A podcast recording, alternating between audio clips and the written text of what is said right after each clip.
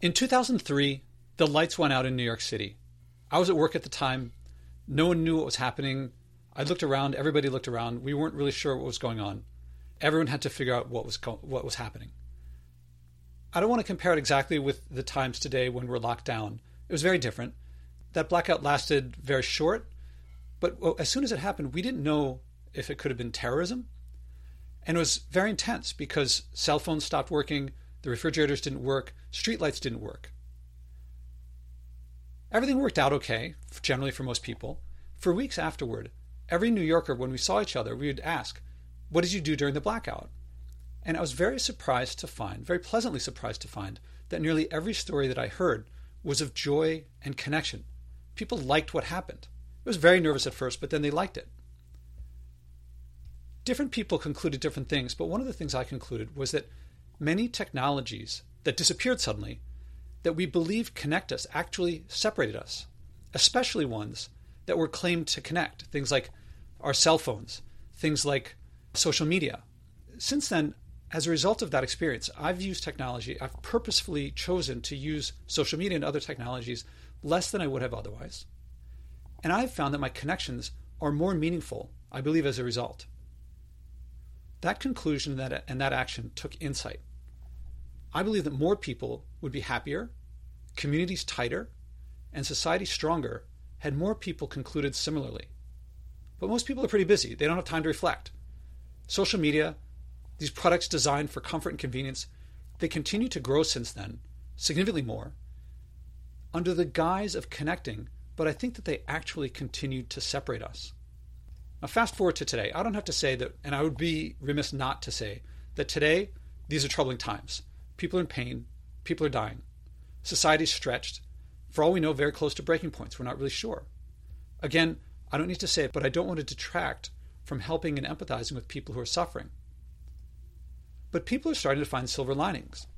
I'm sure that you guys have seen pictures of nature rebounding. There are clear skies in Beijing, there are canals running clean in Venice, pollution levels are dropping in cities all around the world. And also, people are connecting meaningfully, as we are now, without all the polluting of getting together, flying around all over the world. Many people are saying, I hope some of this sticks. I love hope. I hope many things, but I do not want to rely on hope for the things that are most important, like air, water, and human connection. I believe that leadership, intentional leadership, will help people reflect and to separate these one time things like avoiding touching your face from long term things that create value and meaning, healthy behaviors and healthy beliefs that stick. Things like that, you don't have to fly all around the world to connect with family or to have control over your career. Struggling together connects more than things like not caring what's coming out the back of the jet plane that hurt other people, those emissions. Managers tell people what to do. They are essential, so we know how to stop the virus. But leaders inspire we, as leaders, when we lead, we tell new stories and we connect with values. So I'm going to share a couple stories that I learned from. I don't claim that these stories are unique or profound. They're probably things that you experience very similar, but I share them to help solidify moves away from polluting behavior to enjoy connecting and connecting without polluting. So my first experience was my first experience with the virus. It came a couple Thursdays ago. My mom was visiting, and she was nearby, and she texted to cancel the visit to Manhattan which is where I was. She's 76 years old. She has asthma. It was too high of a risk. Also, from then, two weeks later from then, which has already passed, my niece was going to have a bat mitzvah. So that was planned for two weeks later.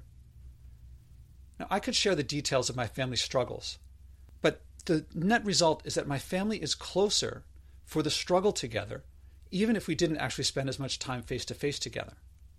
Also, my main source of income last year was from public speaking and corporate speaking that income is gone. It disappeared. Does that mean I'm useless?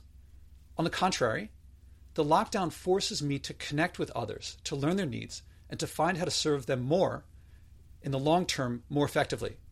So now my work is I'm fighting a lot fewer fires, less short term nitty gritty stuff, and more of how do I connect and deliver long term value.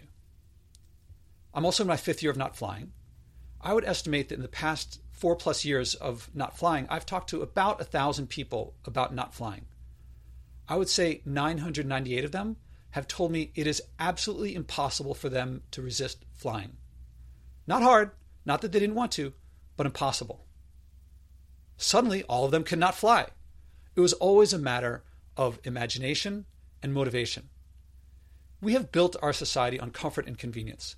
We're loath to let go of these things, but when we challenge ourselves, we like life more. We create value and meaning and purpose beyond any comfort and convenience. We've made our, society more efficient, but we assumed that pandemics and environmental problems, far more serious, weren't going to happen, and that made it less resilient and led us to ignore how nature works. A blackout or virus, any one, is rare, but collectively they're normal.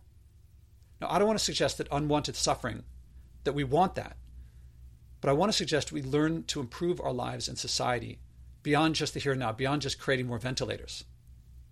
Nature just keeps showing that the predictions are accurate, and so we can expect environmental problems that will dwarf this pandemic. Our reactions to these problems will affect us more than the problems themselves. That is, this one motivates compliance, but future ones may provoke conflict, even violent conflict, even wars. I suggest that we actively lead and learn from this experience in the long term, not just hope for the best. That is to say, we purposefully choose stories, images, beliefs, and values to create what we want as individuals and cultures that is meaning, purpose, community, and connection. Thank you.